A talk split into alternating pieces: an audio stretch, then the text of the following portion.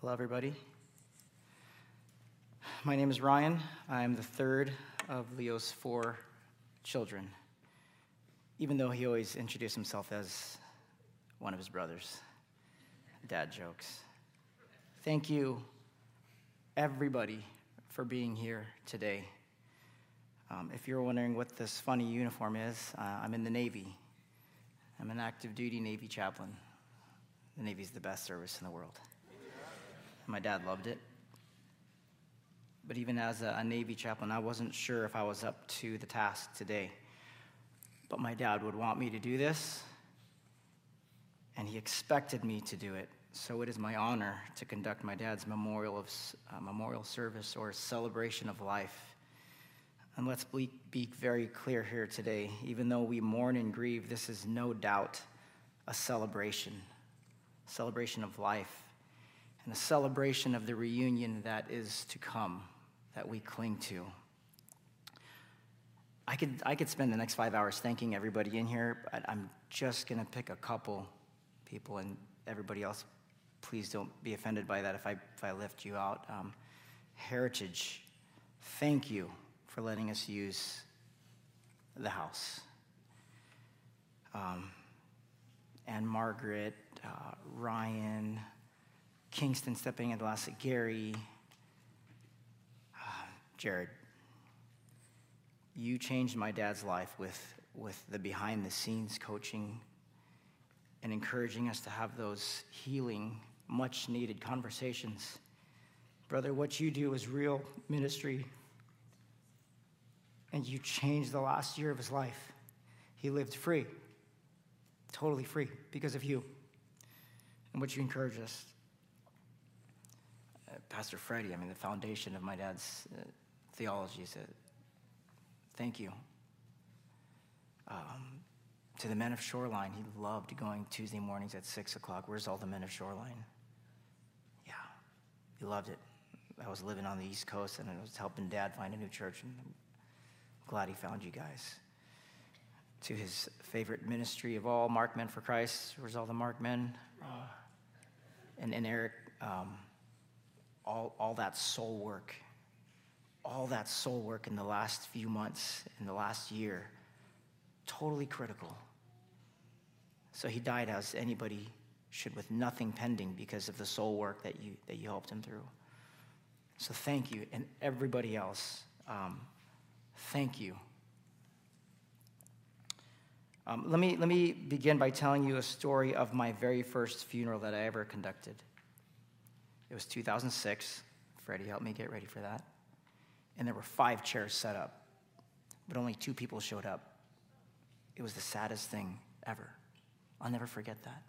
And as I look at the crowd here today, and the thousands of people that, that wish they could join us, and the many people who are going to join us online, um, I, I can't help but have our hearts overwhelmed with joy to see how one man's life, who simply just li- lived to serve others, how he touched so many lives. He found true joy in serving others. And now let me tell you about my last interaction with my dad here on earth. It was Friday, June 25th. I was getting ready to go to another meeting with another pastor. And out of nowhere, everybody, I just, seriously, out of nowhere, nobody told me anything. I, I, I heard this voice that, go see your dad right now. In hindsight, I know that's the Holy Spirit. It was God giving me that little nudge, go see your dad right now. And then I have a, I screenshotted my text message to Jeanette. I said, I'm going to see my dad. This is like 1030. Without hesitation, she said, go, go, please go. And I replied, I'm not sure where this is coming from. I'm not sure why I'm crying right now. It just came out of nowhere. It was a divine premonition. I didn't tell anybody I was going to the hospital. I just got in my car and I started driving. Anaheim Kaiser. I went in the bathroom to go splash my face with water in the, in the lobby. And then I came out and I saw my mom standing right there. She was walking, getting from the, from the cafeteria. And then uh, I put my arm around her and, uh, and then she started weeping and sobbing.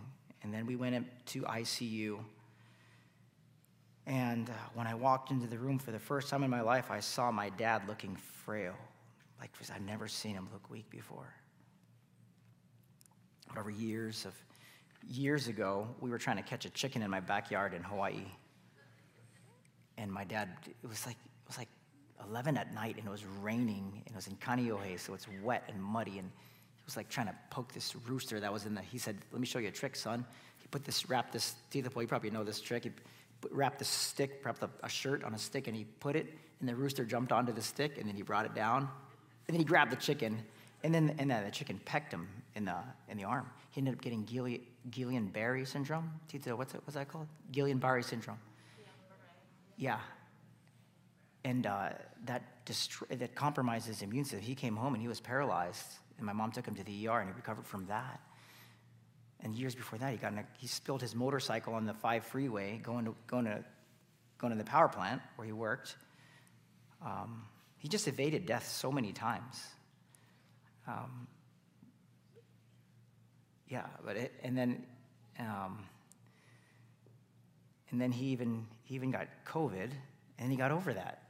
Like he was discharged, and then he got pneumonia, and then he got sick from that, and then he had surgery from that, and then went into the hospital again later on, and then his I noticed this past year or so his, his, his lungs and his breathing and and then he died. I mean, but he overcome death so many times, evaded it so many times. But if you knew dad, you knew his favorite verse. It's Hebrews.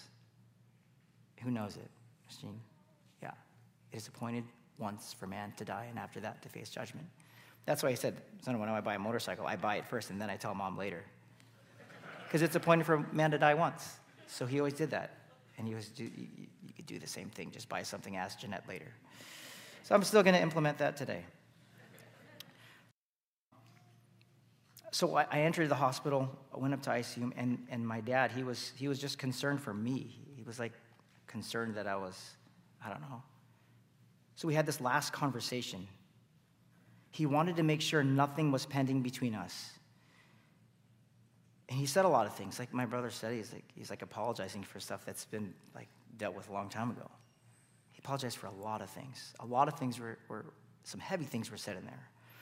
And after he said all that he needed to say, and after there was nothing left to address, he gave me his final task.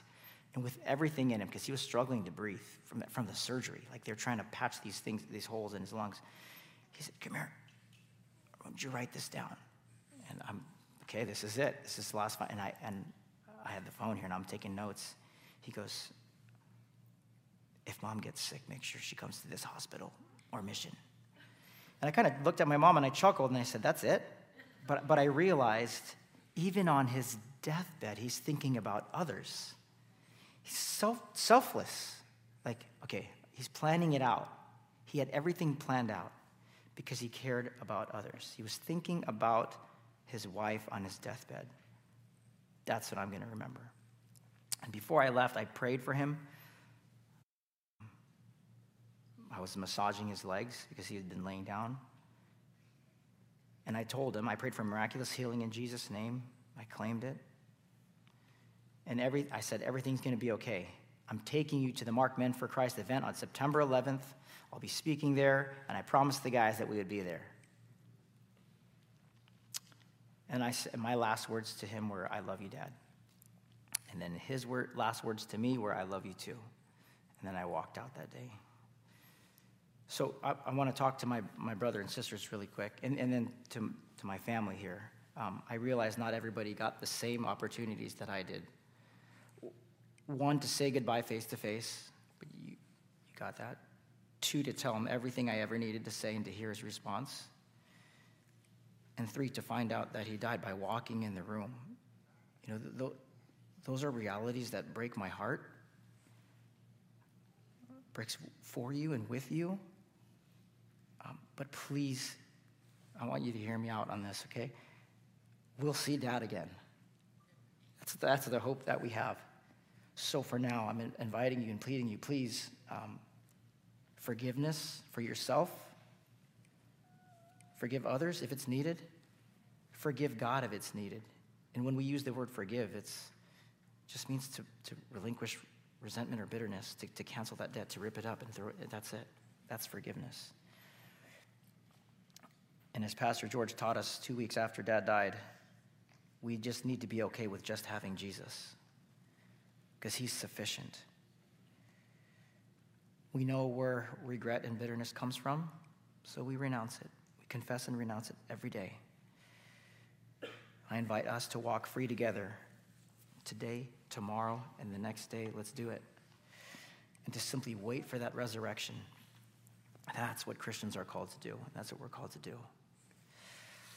And now let me give my perspective on the day that, that my dad died. It rocked my world when I walked into that hospital room on Sunday. We had just pulled up here to Heritage, and the same thing. Nobody said anything other than I heard the text, uh, Dad said he's ready. So we walked in three seconds and then walked out. The last person I talked to was Uncle Mikey. I said, I, We, we got to go.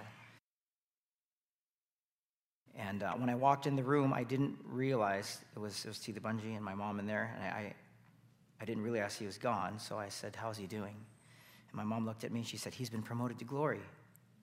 And I retorted, He's, he's, he's gone? And then I walked over to his bedside and I put my hand on his chest, which was still warm. And then I started to weep uncontrollably and trying to stop my shoulders from shaking. I was in complete shock and disbelief. And then Alan, with his big arms, came around me by my side and embraced me. I, to sum it up, I felt robbed, is, is the word. I felt robbed. I felt like I got punched in the gut. And one by one, as my siblings were trickling in and families were coming in the room, uh, the, the sound of, of intense weeping and wailing filled that little room. And, and the next morning, I was, I was just walking on the beach, just having a good cry and praying, and the Lord gave me this verse Isaiah 57 1 says this The righteous perish, and no one takes it to heart. The devout are taken away, and no one understands that the righteous are taken away to be spared from evil. I've read the Bible a couple times. I've never even seen that verse before. I don't know the context. I still don't know the context. I didn't care. It, it brought me so much comfort. I was like, wow, that's the righteous are taken away to be spared from evil. So I went into praise and thanksgiving. I, I, I said, Thank you, Lord.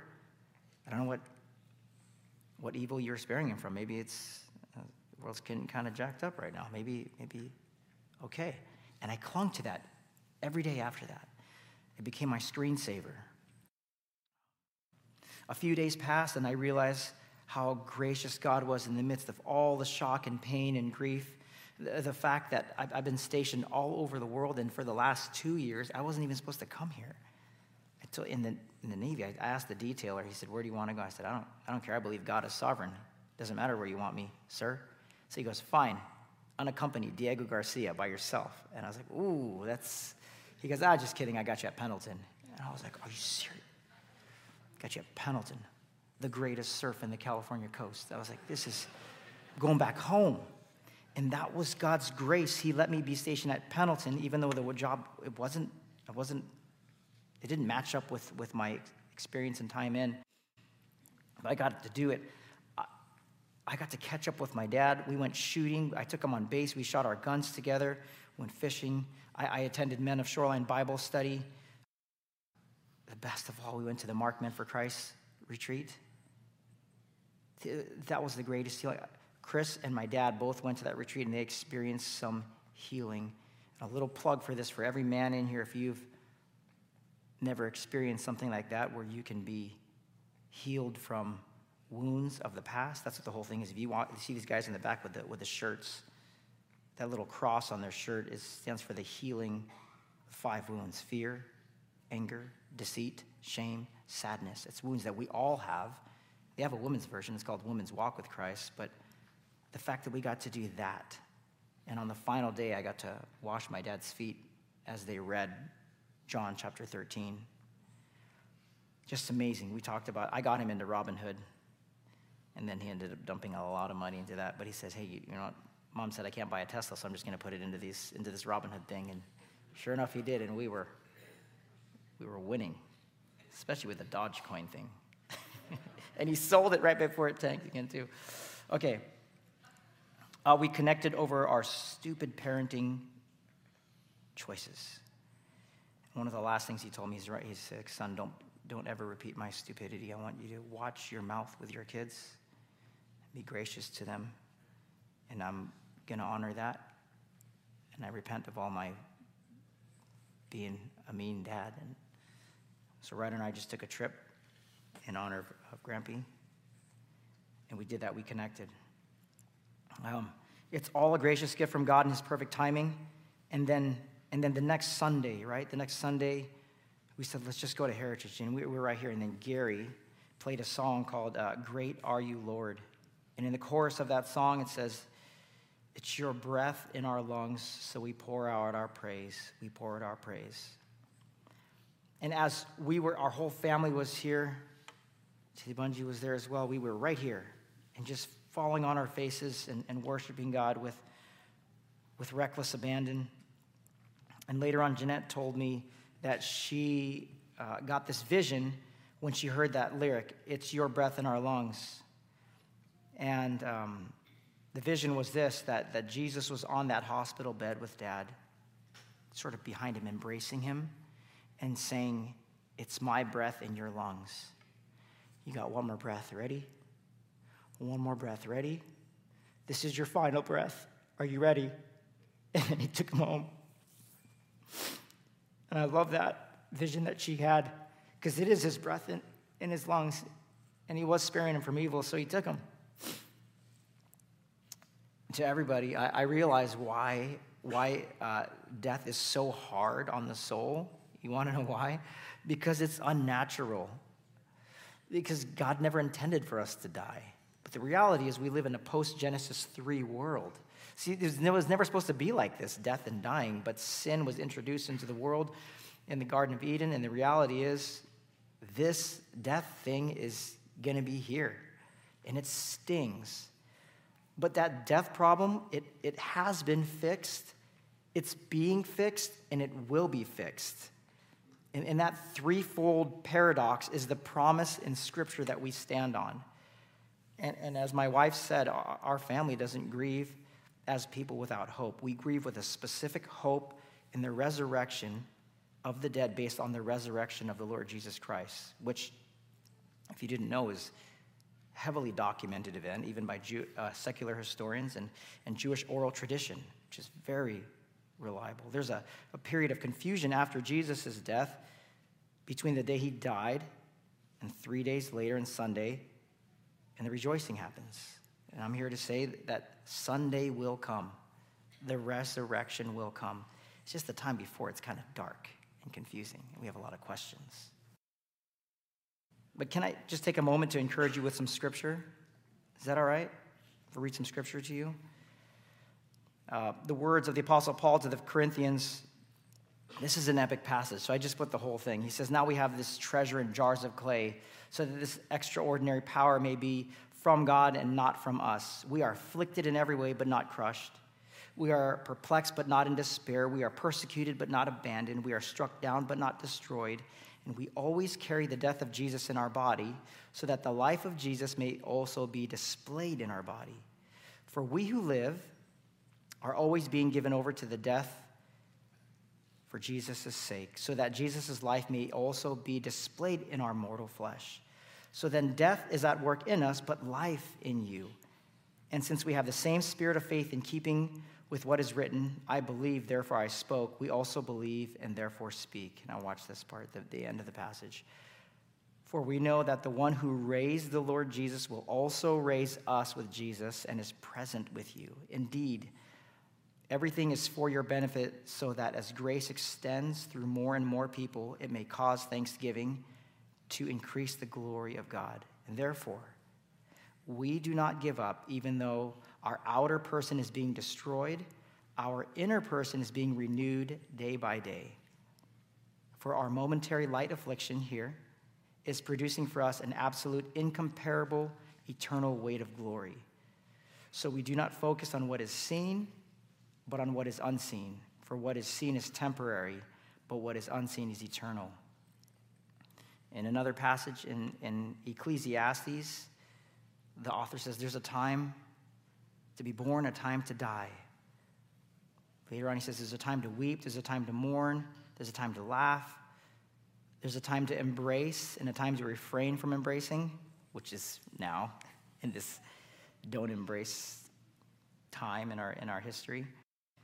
A time to keep, a time to cast, a time to tear, a time to sow, a time to keep silence, a time to speak, a time to love, a time to hate, a time for war, and a time for peace.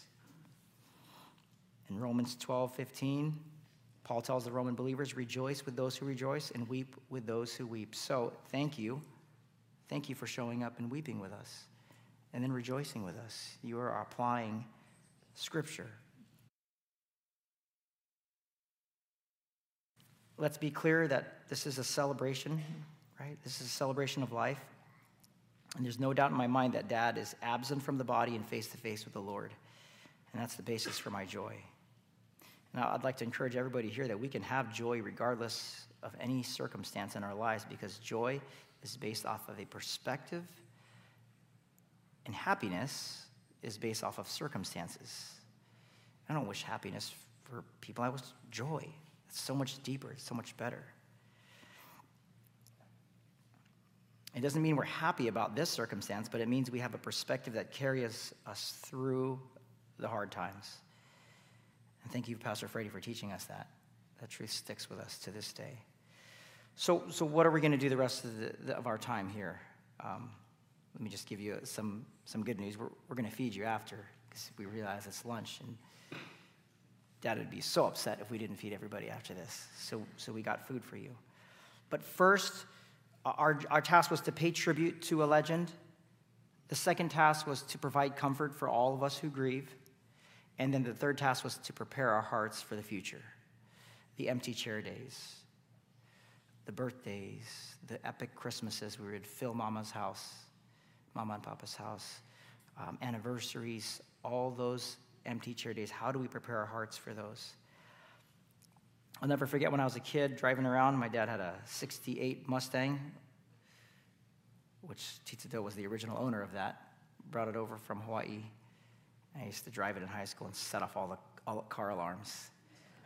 But I remember he, he looked at me one time and he said, he said, Hey, son, do you know what epitome means? I said, No, Dad. He goes, It means perfect example. And my dad's life was the epitome of faithful servant. And it makes me smile from ear to ear to think of my dad hearing the words as soon as he came into the presence of, of Jesus well done, good and faithful servant. You've been faithful with few things. I will put you in charge of many things. Come and share your master's happiness. It's Matthew 25. It just brings me so much joy to, to think about that. Imagine being ushered into the presence of Jesus and saying, Well done. That was a fun ride, wasn't it? 66 years. Thanks, Jesus. That was a fun ride above all else, as crazy as it sounds, um, let me leave you with another simple truth. For the Christian, death is not a, a bad thing. You know that? It's like it's not a bad thing. For to live as Christ, to die as gain. And I realize there's been a lot of fear lately fear of sickness, fear of death. But I'm here to encourage us we don't fear death. We don't fear death. Christians should not fear death. The day my dad died, my cousin Dawn sent me a text. It's like one of, it was like the first text I got. Beautiful words, Dawn. It said, This is not the end, only the beginning. I love that. And I have to preach that to myself every day, otherwise, I'll go crazy. Christians should fear nothing, including death or dying. For me to live as Christ, to die as gain. So we paid a lot of tribute to my dad, and, and now, as the saying goes, I, I get to put my money where my mouth is. I'm going to talk about grieving. And there are several of you that may hear something from other people as you're grieving. Um, one of those sayings, someone just told me the other day, like, they said, hey, don't worry, time heals wounds. Um, I don't know if that's true. I don't feel that. If anybody's lost anybody, you know, the grief lasts as long as your person that you loved is dead. It just lasts a lifetime, and I'm okay with that.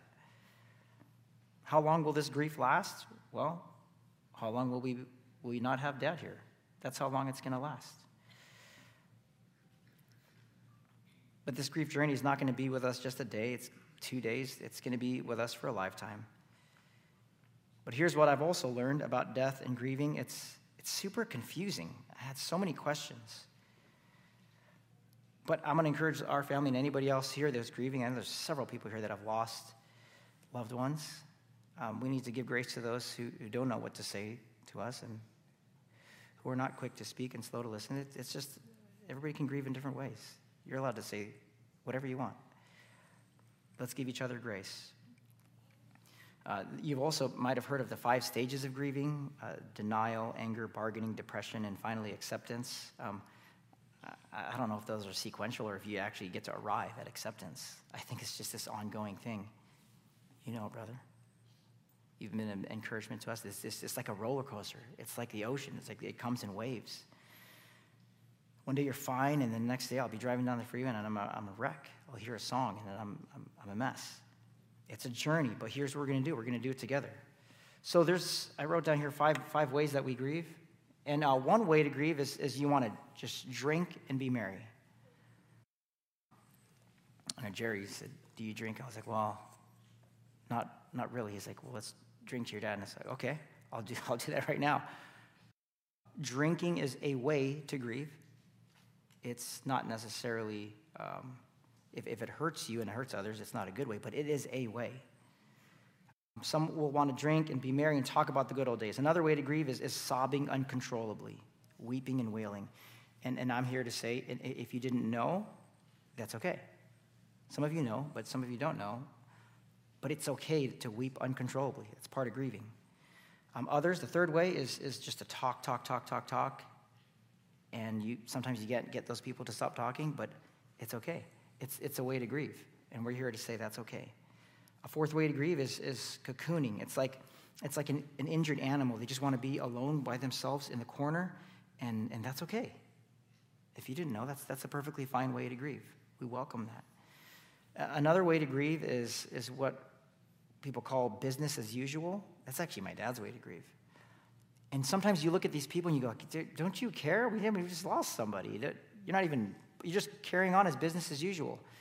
And then that same person's driving down the freeway, and then a little tear drops from their eye, and, and they don't know what's going on, but they're grieving. And so there will be a lot of sad days at the beginning uh, and a few glad days, and then we'll have fewer sad days and more glad days. And over a couple years, it might subside, and then every once in a while, you'll, you'll have those grieving days. And they will come. I'm just asking us and pleading us, let's, let's do this together. And lastly, this is an opportunity today, this memorial service, an opportunity to, to um, prepare hearts for the future. I mean, let me give you this profound thought. Uh, Dad was so consistent. Some might say he's predictable. You know what I mean? Like, like, like a broken record. For the record, nobody does a better dad impersonation than Chris. Because they say impersonation is the greatest form of flattery. So, my dad, right? The same junk dad jokes, followed by him hysterically laughing at his own jokes. The same greeting for each grandchild. He would say, I just so. The same yelling at Precious. He has a little chihuahua dog. Precious, get in the house. The same asking my cousin Lance for medical advice, um, even though he's in medical school. So, Lance, you got to finish strong. There you go. Finish strong to the Bubbits watching. Um, the same getting mad at anybody being lazy and not helping out. Same challenging anybody teaching the Bible. He would just raise his hand in the middle of class. Um, I disagree, right? Apologize to every pastor in the, or every Bible study leader that, that uh, taught my dad. He's hilarious. He was completely transparent and, and predictable, He's totally consistent. And most of all, you knew his favorite Bible verses. He was like a broken record. You knew he had these power pack of verses that he would always say? Um, his favorite verse? Hebrews 12 9. For it is appointed for man once to die, and after that to face judgment. Not sure if I misquoted that one. 9 12 or 12 9. Somewhere in the book of Hebrews. He would quote that to my mom before riding his motorcycle. needless to say, after he spilled that day on the freeway, he stopped riding. Um, but he still believed it. It doesn't take too long to, to notice that death is a part of life, and, and everybody dies. Everybody's headed towards the grave. But that wasn't scary for my dad. It just, it just wasn't. I'm looking at him there on the, on the bed. He wasn't, he wasn't scared to die. He knew his eternal destiny. So, to my dad, I do not say goodbye, but I say I will see you Sunday at the resurrection with the Lord Jesus Christ. Aloha forever, Dad. Aloha for all eternity. Well done, Dad. Good and faithful servant. Well done.